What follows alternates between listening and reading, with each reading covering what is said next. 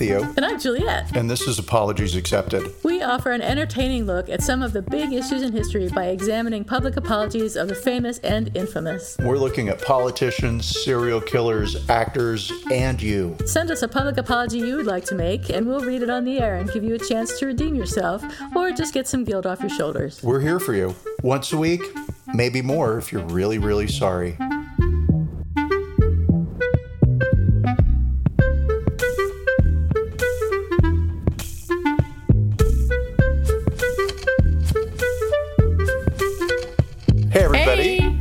I'm not Juliet. Hi! But I am! You are. and I'm not Theo. That's Theo over there. I am Um, and this Theo. is Apologies Accepted, The podcast. podcast. And welcome, everyone. We're very glad to have you back. Um, uh, this is approximately, we're just talking number 30 of our podcast episodes, give or take 10. right. so, yeah, we're very happy to be here. Um, today, we're talking about the Kansas City Star. But before that, let's find out how Theo has been this week. How have you been, Theo? Theo has been great this week. Uh, Awesome. Somebody is nearly house trained, uh, oh, yay! which is, that James? great. Yes. Um, uh, let's see. And uh, all I've got is puppy, puppy, puppy. If Oh my God! if it doesn't have teeth, if it's not biting, if it's not trying to How's get housebroken, I've got nothing he- to say. Is he getting better? We're going to a dog trainer. I was trying to think of something funny to say, like dog therapist, but those exist. We're going to go to a dog astrologer and work out why The biting. Yeah, Oh. um, it's getting better.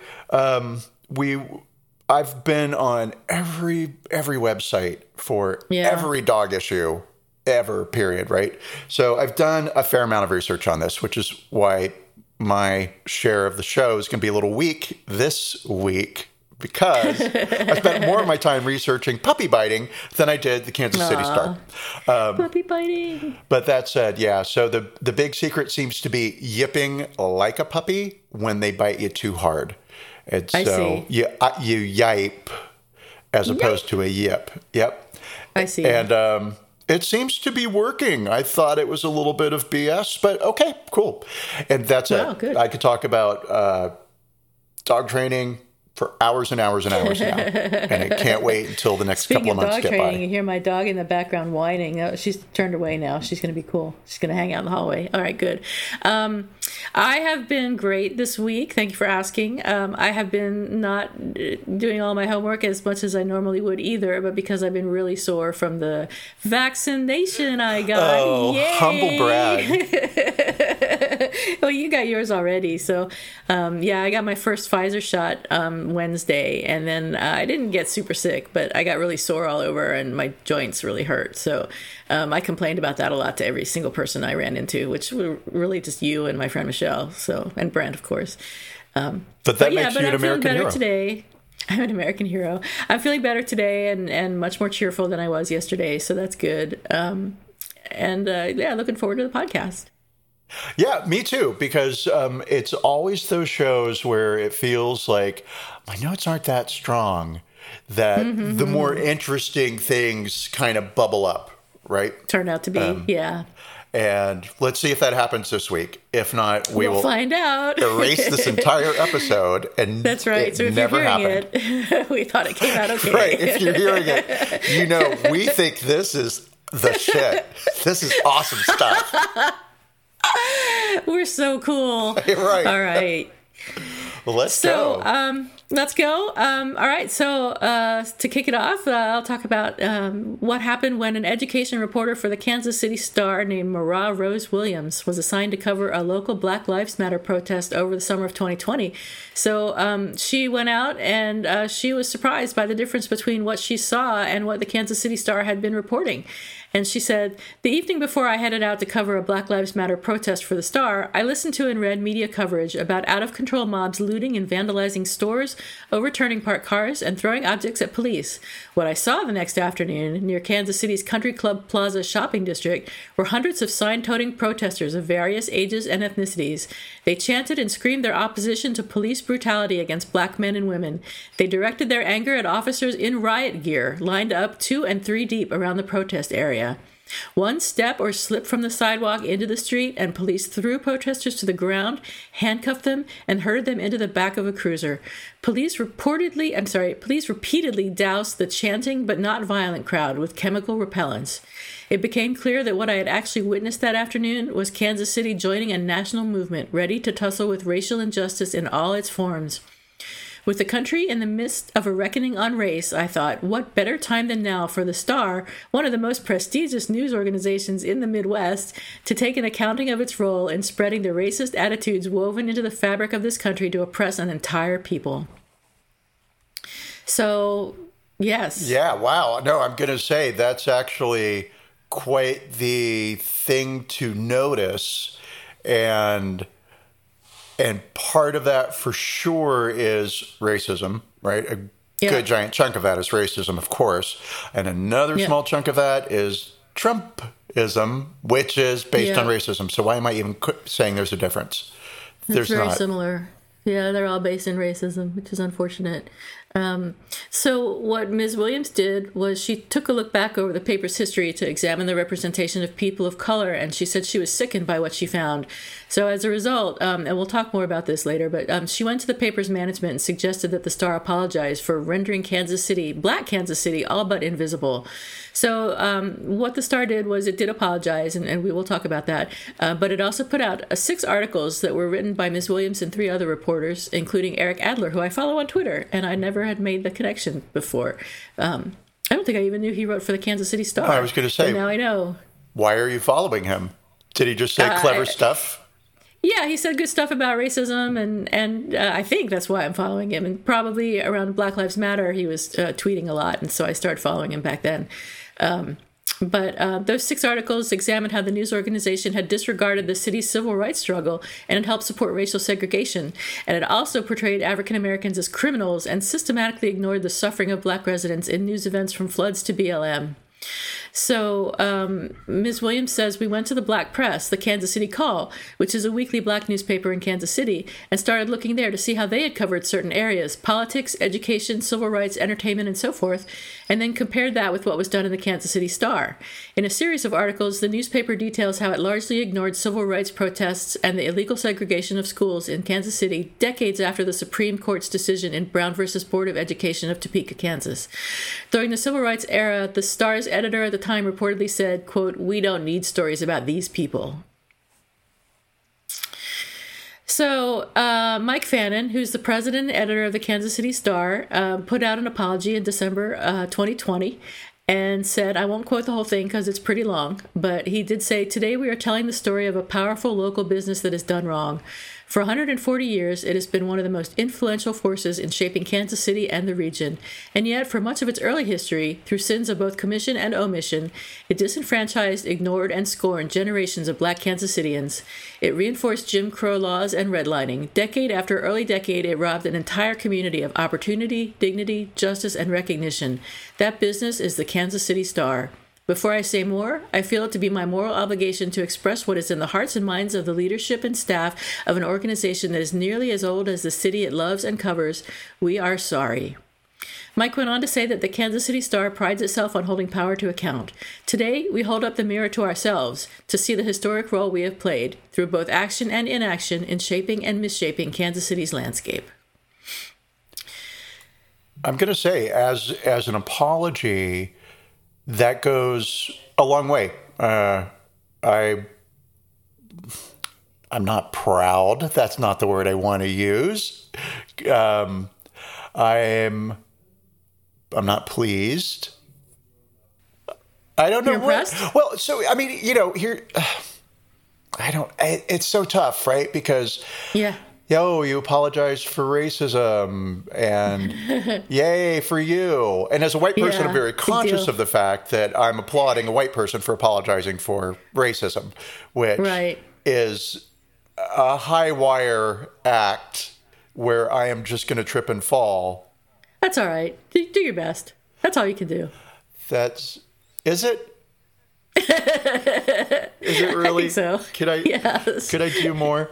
Um, yeah. So anyway, there's there's stuff in here that I really like.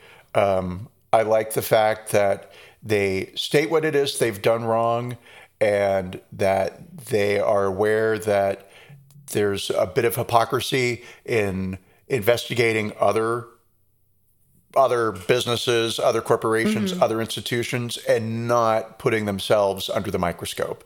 And so when it was brought to their attention that there was a disparity between reality and what the Star was reporting, I like that they not only looked into this, but that it led to six uh, articles in the paper, that this is an apology that comes from the editorial board. And I, you know, I guess it's that thing of like, does an apology make anything better? And the short answer is no. I mean, not in this instance. If I hurt your feelings because I ate your plums out of the icebox, right? right and I apologize, uh, right? That's that's one thing, but it's another thing for like 140 years of systemic racism. I mean, there just isn't a way to apologize for An that. apology isn't good enough. Yeah, yeah, and they did. Um, they did say that they would start um, a news and education effort with city public schools and have a series of virtual events with the public library to connect with the community. And they started um, an advisory group of residents and civic leaders to help inform the news organization's coverage of communities of color. So they, they did say that they would actually take steps to improve. Um, I think once you've done something wrong, what what can you do? I mean, the only thing you can do is apologize and try to make it better. So there's no while there's no apology for what happened and the people who did it haven't apologized. The people who are there now are doing their best to improve the Kansas City Star. Right, yeah, and they've they've taken some big, well, big are these big steps. Um, newspapers are complicated creatures. They are political, but at the same time, they are not, right? Mm-hmm. So you have you have an advisory board, you have an editorial board, you have all these groups of people who collectively decide the tenor and tone of a newspaper, right? Mm-hmm. What's our voice to the community? What's our perspective? And it's nice to see that they are putting in some advisory committees that will focus solely on racial representation, racial issues and representation within the newspaper. Uh, so they've created the Star Advisory Board, and this is from the Kansas City Star. Um, the Star has brought together an advisory board of diverse and accomplished business leaders, activists, and public servants. This group will work with editors and reporters to ensure that our coverage of Kansas City communities of color is fair, expansive, and all that this city deserves. The board is comprised of, at the moment, 11 people. I'm doing some math. Why am I doing math? Mm-hmm. Because I broke the numbers out by color. Oh, man. Yeah. Uh huh. um, and so there were, or there are, seven women of color. There's one white woman, there is one black yeah. man, and two white guys on the board. These people are okay. community leaders, they're financiers, educators, they're queer people. They uh, run affordable housing um, organizations, and they're also reporters from the newspaper itself. And um, these people will are serving in a volunteer capacity. People aren't paid. Typically, editorial mm-hmm. boards are not mm-hmm. paid. They're like um, a board of corporation. They're people that you bring in and they get prestige from being associated with your corporation. So the board of Amazon uh, will be mm-hmm. comprised of billionaires and power players who offer their insight and guidance to the uh, CEO, and actually the CEO sort of reports to the board, right? Mm-hmm. And uh, so, and at that point, there's so many different flavors of how that could be sliced and diced. There's no one universal template or format. Uh, so they've added a new advisory board, and I think that's a great step in the right direction. Does it correct past yeah. wrongs? No, but it no. potentially prevents future wrongs, which is right. Kind of something that an apology is supposed to do. Right. I mean, yeah. So, uh, what do we look for in an apology? We look for uh, the words that I'm sorry or I apologize or something along those lines, and we look for um, improvement and an actual, uh, not just an intention to make things better, but uh, hopefully, as time goes by, actual uh, efforts in that in that direction. And it seems like the Kansas City Star is making those efforts now. I don't know what their coverage has been like since. Um, this was this apology was made, but I'm hoping that it was improved. Well, um, one would imagine that that they at least are. I mean, I'm going to say, of course, it's improved, approved, um, approved. But if not, we'll hear about it. Yeah, because I think so. I don't. Yeah, there's certainly enough people looking out to see what the, happens. So the reporter who initially brought the story to them uh, Mara Rose Williams. Mara Rose Williams uh, will let this drop, and, and, nor should she. Right. Right.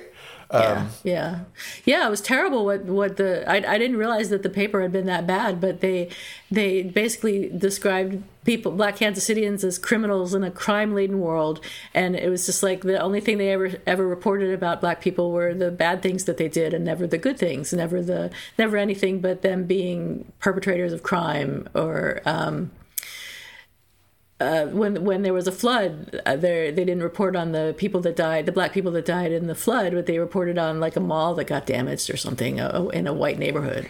And Charlie Bird Parker didn't get a headline in the Star until he died, and then they spelled his name wrong and got his age wrong. So it really is appalling. I was really excited to uh, find out that Charlie Parker was from Kansas City because it was like I haven't listened to Charlie Parker in a million years. I know. I'm going to put some on right now while I research this newspaper story. Oh, look about puppy biting. Um, so, yeah, I was curious as to. Um, all right, so exactly how did the newspaper harm black people? And yep. uh, so you've covered quite a uh, quite a bit of what they did wrong. I'll just take this straight from the uh, the article written by Mike Fannin, president and uh, editor of Kansas City Star. In the pages of the Star, when black people were written about, they were cast primarily as perpetrators of vic- or victims of crime, advancing a toxic narrative. Other violence, meantime, was tuned out. The Star and the Times, two papers in Kansas City, um, wrote about military action in Europe, but not about black families whose homes were being bombed just down the street. Even the black cultural icons uh, that Kansas City would one day claim with great pride were largely overlooked. Uh, native son Charlie Parker, Charlie Bird Parker, sorry, didn't get a significant headline in the Star until he died, and even then his name was misspelled and his age was wrong. In 1968, five black men and one black teenager were killed over three days of rioting in Kansas City. At the time, the Reverend Martin Luther King Jr. was to be buried, having been assassinated by a white man bullet, white man's bullets only days prior. At least four and perhaps all were shot by police a mayor's commission determined that most were innocent victims, and yet there was no follow up newspaper probe as there would be today, no independent investigation, no calls for the officers to be charged or for the police chief to resign. And then uh, they do write a series of six articles on the most significant failings of the papers. Mm-hmm uh, reporting coverage history, mm-hmm. right? And so in 1977, the Plaza flood, they wrote about property damage to a white businessman's country club and not the 25 people who died, eight of whom happened to be black. Um, with desegregation, there was no coverage of the city's seven week boycott that started 10 days before Christmas in 1958. So blacks in Kansas City were allowed to shop in big department stores, but they weren't allowed to eat in the restaurants or cafeterias. And so in 1977? Uh, 1958. Oh, oh I'm okay. sorry. Yeah, the, the Plaza flood was 77. Uh, and then 77 is an interesting date because that's also when uh, Kansas City finally, finally, officially desegregated their schools. Wow. So another article in the Kansas City Star around racism, uh, classroom desegregation. Brown v. Board of Education was 1954. We had desegregation of uh, educational systems in the 60s. We've all seen photos and newsreel clips of just how stupidly horrific all of that was. Um, but in Kansas City, black children were bused to white schools. They were taught on their own floor within a school. So the white Oh, students were like on floors one and two, and the black students would all be on floor three. And the black students' academic records were still held by the predominantly black, and actually entirely black, uh, school system. And so the black schools were overcrowded. And what they did was, okay, you're still a student of, I think it was Leeds. Sorry, Kansas City. I, I didn't pay attention to the school's name. But let's say it mm-hmm. was like Leeds Elementary, right? So mm-hmm. the kids from Leeds, black kids from Leeds Elementary would be sent over to whitey white white school and hmm. sit on the third floor and be taught Oh by teachers God. there but their grades were all recorded as as Leeds and that was done students? Oh my specifically God. because when it came time to go to middle school there was a black middle school predominantly black middle school and a black and they had more room and so the black elementary kids were Went always at back. Leeds. They just happened to be Oh, wow. moved over to this other building and taught for a little bit, a couple of years, and then Jeez. they transferred over to the black middle school. And this kept them out of the white middle school. That's insane. Well, it's a lot. It's a lot to go through, Yeah. you know. Um, just, just Jeez. ridiculous. Um, but I mean, you know, again, too, that's that thing when it comes to stories like this and racism. You and I were speaking Yeah. uh, pre-show. We were having our, our official pre-show conference, and it was kind of like, you know, you don't even need to read the story to know Right. what happened. It's Right. like, oh, black people weren't paid any attention to. Such a common story. and when they were, it was only because was someone had done something wrong, and you're the example of all black people, right? How dare you? Um, exist. Yeah, well, how dare you exist, right? But how, trying to think like, how dare you jaywalk? Right. Yeah. Right. Right. Right. Um, So, God, terrible. so yeah, It's just depressing, and things are still so much the same yet different now, it's still so much the same. depending on where you are. But even even here in San Francisco, it's still not perfect. Oh, I mean, it, what am I going to say? Because I'm trying not to say something trite and cliche, and here it Yeah, comes. It's going to be trite and cliche. We're human beings. We're. Ne- it's never going to be perfect.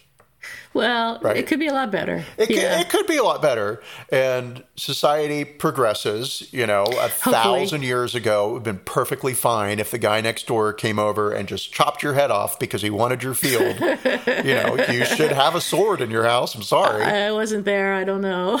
oh, well, my grandmother told me all about it. She was very old.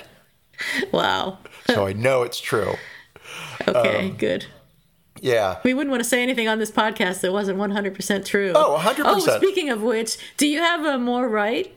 or an- even more an even, even righter? righter. I I do Yeah. I do have an even righter. Um, so everybody, we're gonna we're gonna take a small sidestep from Kansas City.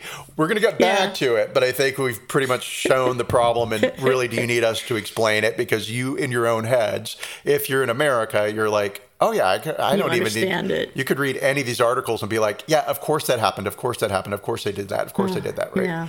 But okay, great. So, even righter, um, in our Jane Fonda episode, I made Mm-hmm. a joke that Hitler had gotten the trains to run in Germany on time. And Mm-hmm. it turns out that it was Mussolini who got the, it was a different fascist who got the trains to run on time. In Germany, they didn't seem to ever be able to get that together. Um, and so. I think the problem was more that Italy has a hard time had a hard time getting their trains to run on time just because of the fact that they were Italians and. and uh, I'm gonna need to do an even even righter about that. well, okay, so but I but I was right because nobody should ever say anything good about Hitler. It's so okay, that's true. right? Of course. You're welcome, everybody. You're welcome. I got something wrong about Hitler, but that makes me right because the only thing that you should know about Hitler is, uh, that he was bad. horrible things that he did, the atrocities that he did. Uh, it- there's nothing positive that can outweigh any of that. Um, so Yeah. I was right. Thank you. Okay. Yeah, and so with the Kansas City Star back in, um, just kind of a uh, another example of of how hard the Star is looking at itself. Yeah. Uh, let's see. So this is a statement from their editorial board. The Kansas City Star published a rare front page editorial in 1964. The Kansas City Tavern Owners Association had forced a vote on a new ordinance that banned discrimination in public places such as bars and hospitals. The bar owners opposed it. The Star did not. Defeat hmm. would be a victory for white extremists who are now attempting to stir hate and fear, our editorial said. Hate begets hate. And reminder this was 1964. Oh wow. Approval of the ordinance would be a victory for justice and an endorsement of moderate common sense leadership, we said. The measure passed narrowly, with the mayor crediting the Star's advocacy for the result. And we'll come back to that in just a quick moment. Good. Um, it was a testament to the progress the editorial board could help spur, but sadly, it is one among a very short list of historical examples of star leadership on issues of equality. In fact, just five years earlier, so 1959, um, the Star editorial board had sympathized with restaurant owners who refused to serve black customers, absolving the businesses for blame. Here's a quote. They are simply reflecting their views of what they consider a community attitude, the Star wrote about owners who favored such discriminatory practices. They are in business to make money and they try to please their patrons, and they should. Um, and, and why do I like that? I think I like that because it does show the influence that media has on society. We can't just say like a newspaper has on on society. And so media does have a role to be not only unbiased and fair, but also to lead people down a path of common sense and logic. Shall we, shall we say? I mean, who gets to dictate what logic is? Um, I do right? You do. Everybody determines for themselves, right? And so, I mean, this touches on like America has lost its ability to think critically. Um, yeah. There's too much media out there right now that's too personalized. Uh, QAnon tells us everything we need to know about media's responsibilities to the public. We have grown an entire crop of people. I'm going to see how long I can go with this farming analogy. Yeah. I'm watching. Uh, yeah, right. I'm working. I'm working even harder. Um, we've grown a whole crop of people who believe that the Earth is flat and it is a field that will go unfurrowed and untended until the cows come home. Hey, period. Yay. Yay! Thank you. Yeah, that meant nothing, but um, I wasn't going to bring that up. but your media—that's your job. Okay. Well, yeah, I, I apologize. Okay, good. Accepted. I'll do better in the future. Yeah, and so, and I mean, you know, that that kind of seems to be essentially that the paper is aware that they've done some wrong. They are taking steps to correct it to ensure that they are even righter in the future. Um, Yes. good for them for owning up to it. Good for them for doing it, and wonderful for them uh, for listening to an employee who came in and said, "Hey guys, it's a little fucked up here." Yeah. Yeah. Yeah. Not firing her and moving on with doing the same things the same same old way. or She giving her like a, a human interest story like okay go out and Yeah. interview somebody that got arrested by the cops and we'll put that on page 19 Yeah. Well, the LA Times had had apologized for a similar thing just a few months before um, Kansas City did, I think. So that might have have sort of primed them to to do the same thing. Hopefully. Well, not to be cynical, but I am very cynical, right? I mean, Yeah. I, I think that this is coming from uh, a good place in all of the players, right? So Mm-hmm.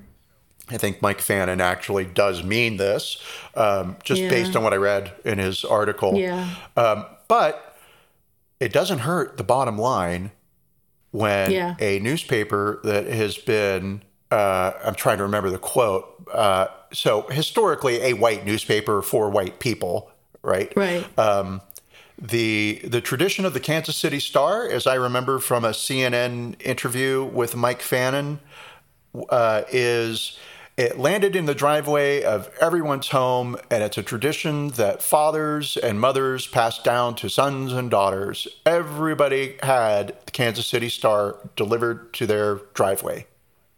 well, big deal. I but mean, it was the black- only paper. Well, I mean, you know, it was it was a But success. black people didn't? Well, black people didn't because black people were only ever always the villain in the Kansas City Right. Star. So they didn't So get it. you don't Yeah. need to get the Kansas City Star to know that the Kansas City Star thinks it Is an asshole. you're Yeah. yeah you're some criminal, right? Um, I I guess they got the call instead, Yeah. which is the black paper, the weekly black paper. Okay, so now for for for, for fun fun stuff. Now for some Okay. fun stuff, Okay, cool. right? I'm ready for some fun. Yeah, because you know fun. racism.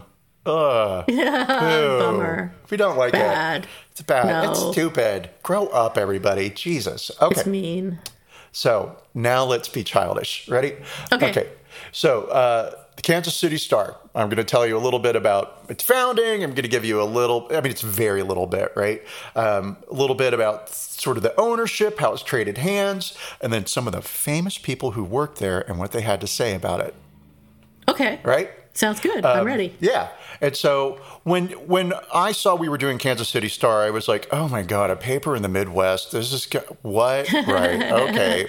I mean, I'm going to say I was born on the East Coast and I lived on the West Coast, and so yeah, I've got my Mm-hmm. Yeah. liberal coastal elite card right here in my pocket. I've never traveled without it. um, all right, so I was surprised to find out that the Kansas City Star is actually a real newspaper. It's won eight.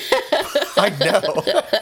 I know. I was like, They didn't make it up for this Oh, article. it's a Midwest thing. All right. And I mean, in my book, Chicago's barely a city. Sorry, Chicago. Uh-huh.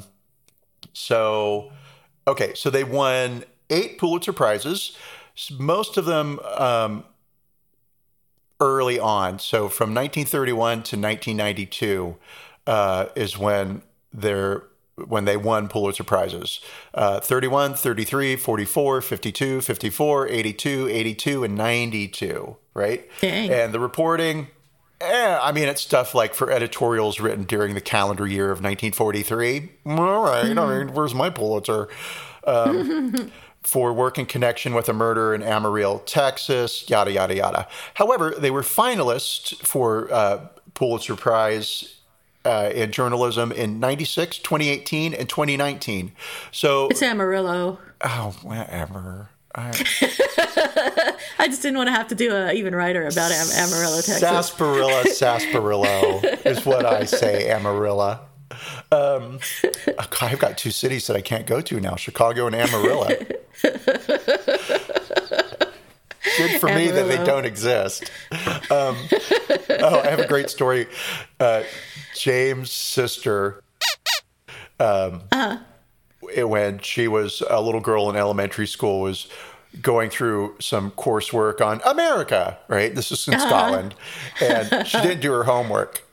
And she showed up, and for like, I don't know what grade she was, but elementary school, right? Elementary school. Th- call, let's make it third grade. I like to pick on 3rd graders.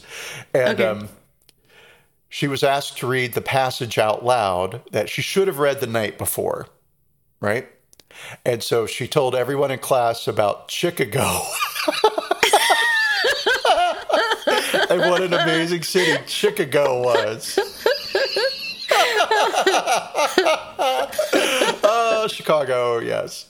So um, let's a good get they don't exist. let's get back into this, shall we? Okay, so Yes. um, the paper was uh, founded in 1880 by William Rockhill Nelson and a guy named Samuel Morse. Samuel Morse pulls out at a certain point, and uh, Nelson's pretty much it becomes his family's paper. Nelson's business strategy called for cheap advance subscriptions and an intention to be absolutely independent in politics, aiming to deal by all men and all parties with impartiality and fairness. And bear All in mind, this is 1880, right? Uh-huh. So, an editor at a competing paper, some guy named Eugene Field, wrote about uh, Nelson's paper, which originally was called the Kansas City Evening Star. And I'm not even going to get into like all the papers it bought and all the name changes it had, but the Kansas City, Thank you. know, many other papers under many other names, whatever, founded in 1880. And its competitor wrote, Twinkle, twinkle, little star, bright and gossipy you are.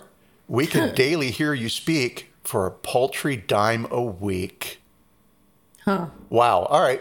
Uh, so Nelson dies in 1915, not from that poem because he lived a few years after it. Uh, Nelson provided in his will that his newspaper was to support his wife and daughter and then to be sold.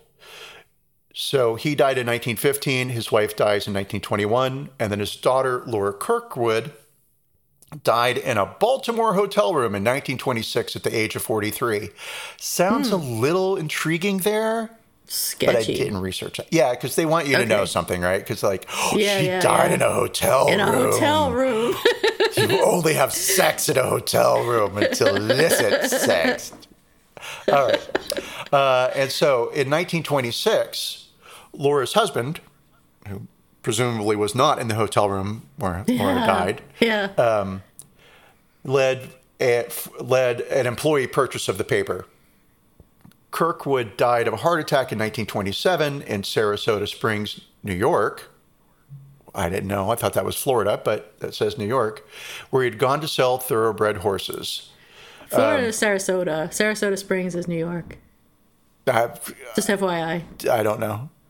And Now you know. I, I'm refusing. I'm refusing to absorb that knowledge. You'll have to tell me again. You, I swear, you're the smartest person I know.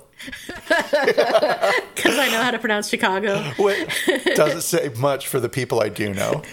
Sorry, everybody. Oh, I accidentally insulted you. I meant to insult everybody else. Um, oh no! You accidentally insulted me. Don't do air quotes. Um, okay, so Laura's husband, she dies in a hotel room. He dies trying to sell thoroughbred horses, not in a hotel room. Uh, he dies in 27. The employees own the paper, uh, and then they. It was employee owned from 1927 to about 1977, and then there was corporate ownership. It was owned by Capital Cities ABC Television, and then Disney. Disney came in and Disney. joined and bought Capital Cities ABC in 1996. So this was during that era of major mergers of Uh-huh. media companies, right? So Disney bought ABC, and I believe they still own ABC. I Who knows? don't know. Um, No idea. d- don't watch ABC anymore. So you're saying Disney owns the Kansas City Star? Well, they did for one year, and then they sold it to a company called Knight Ridder, is how it's spelled, Oh, yeah. but they're calling Yeah, themselves right. Ritter. Is it Ritter? I thought so. I mean, I don't know because uh, Yeah, I think so. okay, Knight Ritter, which is a Dutch company, and then uh, McClatchy came in and in 1997 bought a portion of it from Knight Ritter. So it now it is nightly owned. It is jointly owned by Knight Ritter McClatchy. By Knight Rider. Knight Rider, which was way more exciting if you ask me. If if that TV show owned a newspaper, it'd still be on the air. Um, yeah. What a dumb show, Talking Car. Okay, so the Kansas City Star is based in Kansas City, and the paper is the recipient of eight Pulitzer Prizes, which we mentioned. Um, it was notable on its influence for President Harry S. Truman Oh. and a newspaper where a young Ernest Hemingway honed his writing style. Oh my gosh. Yes, so we're going to look at some of this. Okay, so who are some of the luminaries who worked at and for the Kansas City Star? Well, let's start with Theodore Roosevelt. President Theodore Wow. Roosevelt. After leaving the presidency, Teddy Roosevelt remained active in politics and concerned about America's slow preparation entering World War I. A close friend of the Star, founder William Rockhill Nelson, ooh, Roosevelt was uh, convinced to share his thoughts in a series of regular columns that the newspaper sent out over the wires. Teddy Roosevelt dubbed himself the Star's newest cub reporter, which is cute because he was also the teddy bear. Right. So, Ah, yeah, get- let that go. Um, Roosevelt typed his first column uh, in the Star's newsroom during a September 1917 visit to Kansas City. Um, Yeah, so cool. Roosevelt dictated his last column in 1919, and he died the following Monday.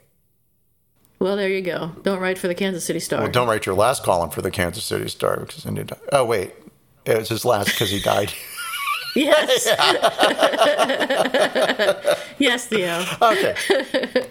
Um, Walt Disney. For six years as a boy, Walt Disney delivered copies of the Kansas City Star and Morning Kansas City Times with his father, who was a newspaper carrier. How about that? Um, Imagine making a living as a newspaper carrier. You can't even make enough money for lunch anymore as a newspaper oh, carrier. I don't even know. That, yeah, like, do people even do that? I don't know. Okay, so let's see here. So Disney applied for a permanent job with the Star as a, a cartoonist, a cartoonist, clerk. I was real excited about the word clerk, and I swapped my R's, um, and even a truck driver. But the newspaper turned him down each time. Disney based. Aw. I know, boo. But this is like you know, you have to fail to succeed. I made that up. Yeah. Trademark. Trademark. Um, Disney based Mickey Mouse on a little rodent he befriended while working in his small animation studio in Kansas City. After What? That's what it's saying right here, according to the Kansas City Star's archive. Um, All right. after his studio failed, he left nearly penniless on a train for Hollywood, which, hi, it's everybody in Hollywood. Um, right. He told fellow passengers he was going to make animated cartoons. The reaction Disney called was like saying, I was going to sweep out latrines. Okay. Fine. Uh, so Truman, now, if we will recall, Kansas City Star said that it had an influence on the career of President Harry S. Truman. Harry S. Truman has some other words uh, for Kansas City Star. so Truman worked in the mailroom wrapping newspapers for two weeks in August of 1902. I mean, he worked there for two weeks, and they're claiming him Two as an weeks. employee. That's ridiculous. I mean, come on, right? That's like when I worked at the at the Golden Corral on uh, Franklin Street or whatever in Chapel Hill, and, the, and that's like them claiming claiming success, claiming my current success. I worked at Blockbuster for three days, and I left on break, and I never went back. Never went back. Yeah, Yeah, I believe it. uh, it's true. And uh, they called once, and that was it. Like, are you coming back from break? And no, I'm never. Coming back from break three days later. Basically, it was that night, but it was a couple hours later. Um, all right, let's see. And I didn't answer the phone. He Yeah, made. who would? Uh, so Truman, he made seven dollars the first week and five dollars forty cents the second, um, and then he left to take another job. And let's see, in the final days of his presidency, his administration filed antitrust charges against the Star over its ownership of WDAF TV. So whatever, what do you call that? Uh, when But monopolies, right? Oh, so okay. yeah, okay, cool. And then, and isn't it funny then that Disney bought ABC and then this newspaper, but Truman didn't want the newspaper to buy a TV station. Um, so Truman went on to say, if the star is mentioned at all in history, it will be because the president of the U.S. worked there for a few weeks in 1901. oh, Yeah, so didn't have much to say about it. rude. Yeah. Uh, and then our last famous person, Ernest Hemingway. Ernest Eh, Hemingway lived not and really. worked in, huh? I said yay, and I said not really. I'm not a big fan of Hemingway. I thought you were going to say, "Oh, but the prose, the prose." no, no, no. Ernest Hemingway lived and worked in Kansas City for more than a year. If all of his trips here are added together, I'm sorry when you have to stitch that. That's you're you're claiming something that's not real. Um, the longest, a six month stay, was while he was a cub reporter for the Kansas City Star from 1917 to 1918. Um, his experiences during that period were recast and presented in at least five of his novels, four of his published sketches, yada, yada, yada. He later called the Star's famous style sheet the best rules I ever learned for the business of writing. And um, what is the. So, you know, a style sheet. You know what a style mm-hmm. sheet is, of course. Sure. Right? Tells you how to write. Right, exactly. I'm going to imagine that everybody else in the world knows what a style sheet is. Um, if you don't, it's it's a list of examples of how we say things. Right? Yes. How we use yes. verbs. How we use yes. not pronouns. Punctuation. yeah, whatever. All, all that, that right? It's like a style guide. Think of it think Grammar. of it that way. Um, yeah. So this is the piece that influenced Hemingway. Use short sentences. You, oh, Jesus, God, on everything. Okay, use short sentences. Use short first paragraphs. Use vigorous English. Be positive, not negative. And so I got real excited about like interesting Hemingway style yeah. sheet. Let's look right. at this style sheet. So here's right. some fun things. Here's guidance for journalists from 1915. Okay from Kansas City Star's style sheet. This is how they wanted people to write. Um, style sheets, and I'm real excited because it's the cat's pajamas, right? the first thing they say never use old slang. Such words as stunt, cut out, got his goat, come across, sit up and take notice, put one over, these have no place after their use becomes common. Slang to be enjoyable must be fresh. Oh, I like that. Ah, it's cool, right? That's nice. Uh, here's another example of how we talk and how to say things. So we say, she was born in Ireland and came to Jackson County in 1874, not, but came to Jackson County. She didn't come here to make amends for being born in Ireland. this is common abuse of the conjunction. Fun. I like that. It is right? indeed. Yes. Now, you know, there's going to be some problems in here because it's from 1915. Uh-oh. So I apologize in advance. Oh no. I think I can say these words. Get ready. I'm scared. It's words. Oh um, dear. Watch out for trite phrases such as burly Negro, crisp banknote, oh cold cash, hard cash, etc. Uh, I wish people would do that now. I mean, that's a trite phrase. Jeez, all right. Well, I don't know about that, but okay. Yeah, but I mean, you know, uh, and then yeah. uh, this is another example of how how we phrase things. Open quote. He suspected the Negro was guilty. Close quote. Jesus. Not. He suspicioned the Negro was guilty. Oh. The police were suspicious of him, not the police considered him suspicious. Do not use suspect as a noun. So even in their style sheets, wow, black people were criminals. Yeah. yeah. Yikes. Yeah.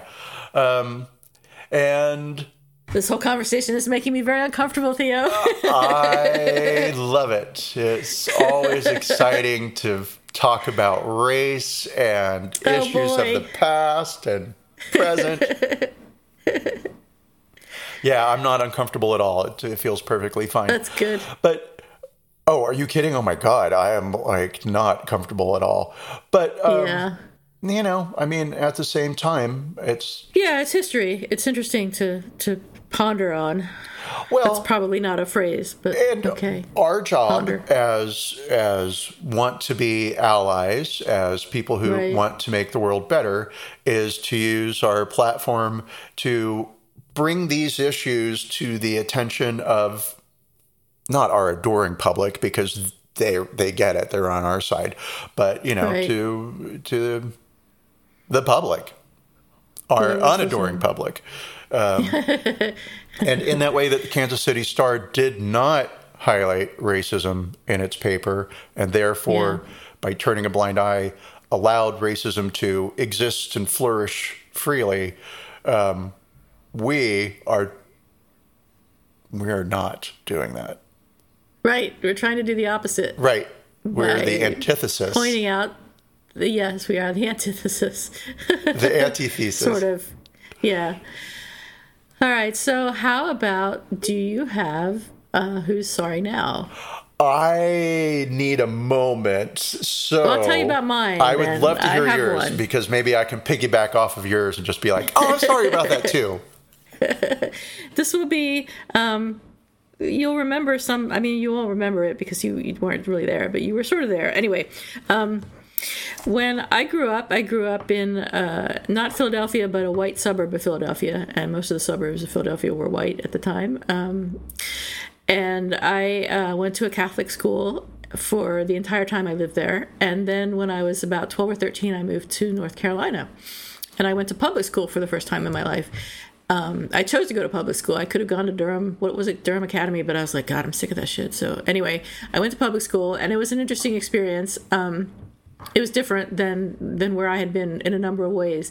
And in one day in biology, I turned to the girl who was sitting next to me and I said, "I never sat next to a black person before." What I mean, and it was true. I hadn't. And God, thank God, she was nice. She burst into laughter, and um, thank, like I said, thank God because uh, she could have been really offended by that, I'm sure. But um, but she just was like, "Where are you from?" and I told her where I was from. I said, "I'm from outside Philadelphia, and I went to Catholic school, and I've never even like you know encountered a black person before." And um, we we sort of struck up a friendship then. Her name is Leslie. I don't know if you knew her, but she was really nice, and um, we were kind of friends through high school, but um, but not really because there was still some segregation going on in Oh, in uh, huge high school, and you didn't really hang out with black people. Um, it got a little better as I got older, and you know went through my three years of high school there, and and it was it felt different as in my last year than it did my first year, and who knows why that is, but you um, got more used my- to the way things were. Maybe, yeah. It just became normal? Yeah. Oh, that's depressing. Um, so that's my who's sorry now. So I'm really sorry, Leslie, that, that I probably made you uncomfortable. Um, but thank you for for laughing and not um, mocking me. Well, I mean, you know, maybe in a way that kind of. all right, get my clicker ready because I might say something we have to then, you know. Yeah. Edit no, out. I mean, I'm I'm hoping that my honesty was refreshing. That's what I was don't going to know say. if it was. Maybe, Yeah. maybe the fact that it was honest as opposed to what? What am I? I mean, it was just it Fake? just was simply honest. Well, as opposed to Yeah. like you say something like that because you don't want to be sitting next to a person Right. who's different from you, right? Right. So she probably felt your intention as pure. so. And Yeah. well, I mean, you became friends later, and so even if Yeah, even at I mean, first she was she nice was like, it. Thank God. Fuck this lady. I don't, what the hell? she Why do I eventually to grew to know who girl? you were. Um, Yeah. So, yeah. Uh, do I have an apology? I should have one. I don't. I mean, of course I do, right? Because um, I am. I'm not perfect, which actually makes me perfect. Because you admit it. Right. um, do I? Well, if you don't have one, you can just do two next week. Um, I would say, okay, I've got one. It has nothing to do with any of this, but I'll say it has something to do with media. And it's not really an Okay. apology, it's just a thing that happened. So, you recommended a movie called The Vivitch or Witch. Yeah. Right? Yeah, yeah, Because I wanted something that was a little scary but suspenseful, and I'm the biggest chicken in the world. And so, Right. um, I owe you an apology because I watched the trailer and you had said, eh, it's okay, it's kind of boring. And Yeah. half of the trailer, they were just standing around watching corn grow in a field, and it was really Yeah. boring. And Yeah. then it was really scary. and that was just the trailer. And it ended Oh, wow. with the most disturbing film you will ever see. And I was like, What?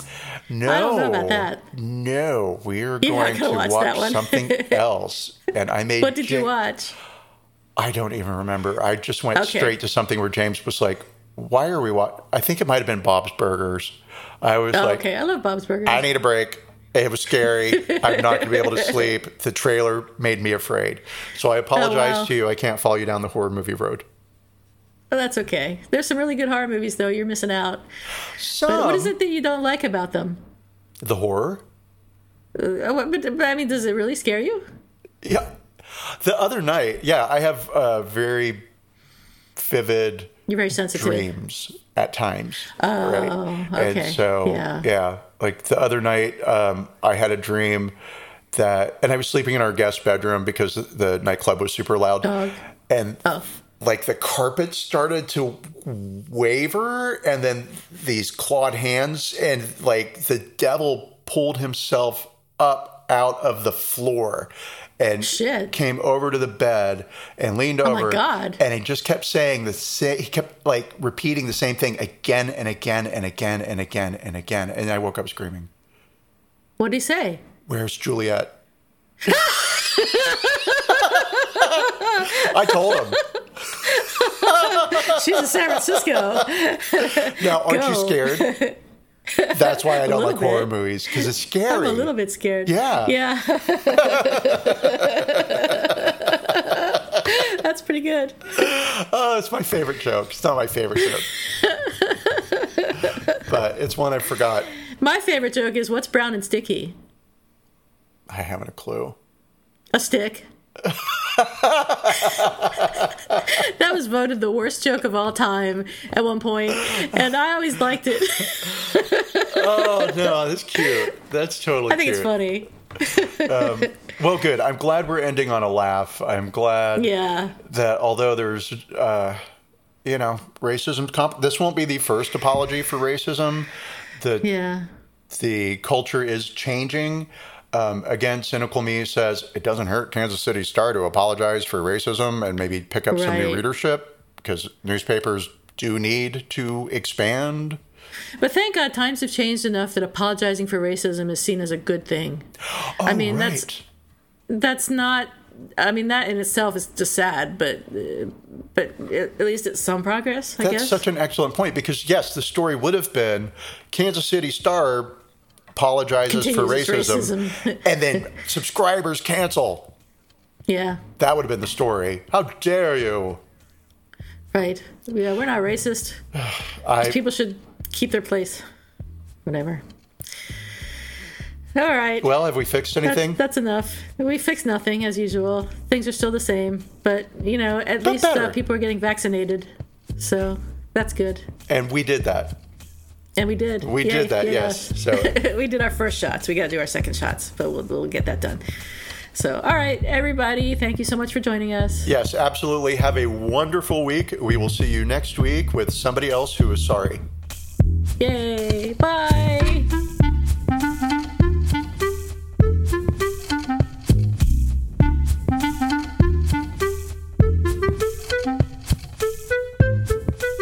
Thank you for listening to Apologies Accepted, the podcast. You can find links to the articles and the sources in the show notes. To submit an apology or find out more, visit us at apologiesaccepted.net, where you can also find our merchandise, We're on Twitter at Apologies Accepted. and on Instagram at apologies.accepted. You can support our important work at Patreon forward slash apologies accepted. And fuck Facebook. Bye. Bye.